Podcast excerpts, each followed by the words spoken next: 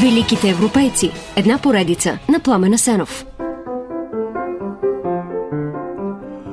Morgens steh ich auf und frage, kommt feins Liebchen heut?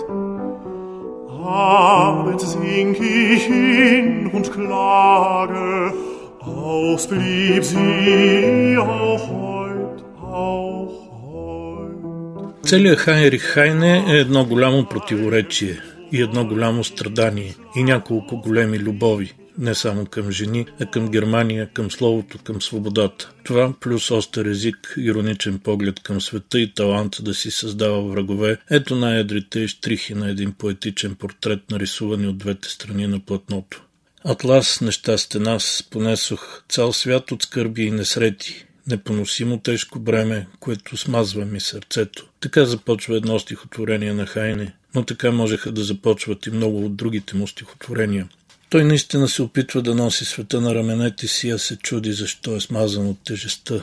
Еврейн в антисемитска Германия, Хайне иска да е обикновен германец, но вечно му напомнят, че не е. И все пак става културна икона в родината. Славят го като втория немски поет след Гьоте. На 34 Хайне търси свободата във Франция, където всички помнят, че е германец. Роден талантлив и свободомислещ, в Германия Хайне е в битка с цензурата и заплашен дори от арест, а във Франция опитва невъзможното – да сближи двете нации, като ги накара да се опознаят по-добре.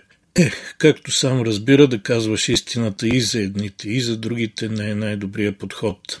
Роден в хлабава връзка с еврейската религия, Хайне лесно се покръства в протестантството, но вместо ползи това му носи още нещастие. Германците го ненавиждат, защото е евреин, а евреите го ненавиждат, защото вече не е евреин.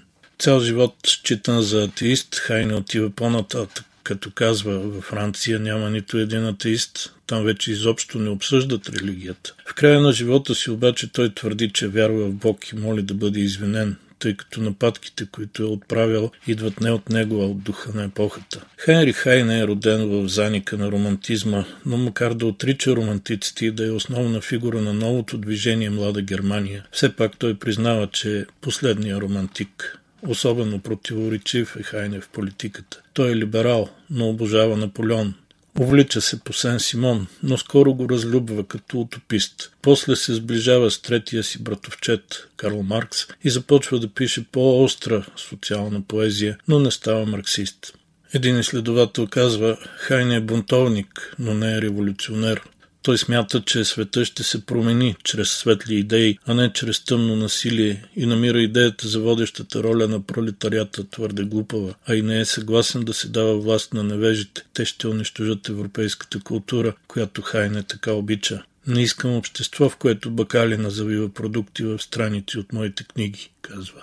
Хайрик Хайне е роден през 1797 година в Дюселдорф. Баща му е търговец на платове, но майка му е основен двигател и има големи амбиции за него. Когато армията на Наполеон завзема Дюселдорф, там започва да действа Наполеоновия кодекс, който дава равни права и на евреите. А мама Бети се представя първородния син в императорския двор и за целта го мести от еврейското училище в католически лицей но Наполеон после е победен. В Германия се настанява реакцията и плановете се сменят. Хайн отива да учи банкерския занят в Франкфурт, а после и при Чичо Соломон в Хамбург. Но младия кандидат банкер няма интерес към финансите, а средата в Хамбург му идва твърде меркантилна и пише до приятел. В този град има много курви, но няма музи. Чичо му опитва да го изучи поне на търговия. Дава му да управлява магазин, но фалита е бърз. Хайне вече се интересува само от книги и от братовчетка си Амалия. От 1815 той пише поезия. Отпечатани са и първите му стихове, но те не предизвикват интерес. От Амалия не среща взаимност и се прехвърля на по-малката сестра, Тереза но Чичо Соломон не е съгласен да свърже дъщеря си с некадърния за бизнес племенник, така че Хайне се връща в Дюселдорф.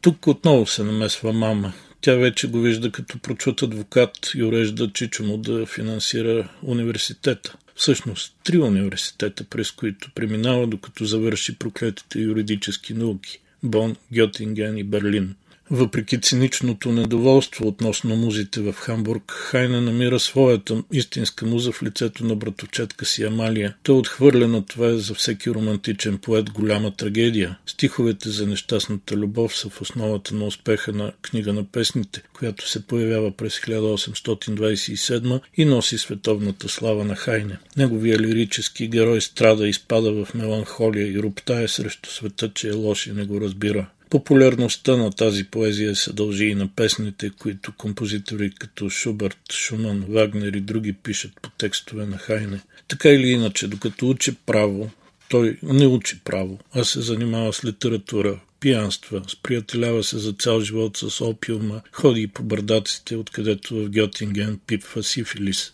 Хайне има бурен любовен живот, макар че няма свидетелства за повечето му връзки. В стиховете те са Ема, Хортензия, Клариса, Диана, но това са измислени имена. Предполага се, че в Париж той има връзка с Жорж Сант, за която интелигентните мъже са фетиш. През 1834 Хайне залюбва своята Матилд, красива, неграмотна продавачка в магазин за обувки, която никога не разбира с какво той се занимава и колко голяма е всъщност поетичната му слава но въпреки това тя го обича и остава с него до края. А във времето, когато Хайне е прикован към своя матрак на смъртта, Край него се завърта Елза Криниц, млада интелигентна писателка, която Хайне нарича Моше. Тази връзка е чисто платонична, макар че двете се с Матилд се ревнуват взаимно. Така или иначе, обаче до смъртта си Хайне има подкрепата на две жени, но няма подкрепата на самата смърт. Агонията му е отчаиващо дълга. 8 години. Навън той излиза за последно през 1848, отива в Лувъра, разплаква се и припада пред статуята на Венера Милоска. До смъртта си през 1856 е прикован на легло от неистови болки, които дори морфина не намалява. Версиите за болестта му са много, но най-вероятната че с развитието на сифилиса се стига до проблем с гръбначния мозък. Така че Хайне умира всеки ден, но се страхува само да не загуби ума си. Господ обаче е билостив. Той е в пълно съзнание и дори пише някои от най-прочутите си творби, поемата Доктор Фауст и поетичната книга Романсеро, както и цикъл еврейски песни. В последните дни Матилде постоянно се моли Бог да му прости, а Хайне се обръща към нея. Не се съмнявай, любов моя, ще ме прости, нали това е неговия бизнес. След тези думи остава само камък с изписани две дати и едно име.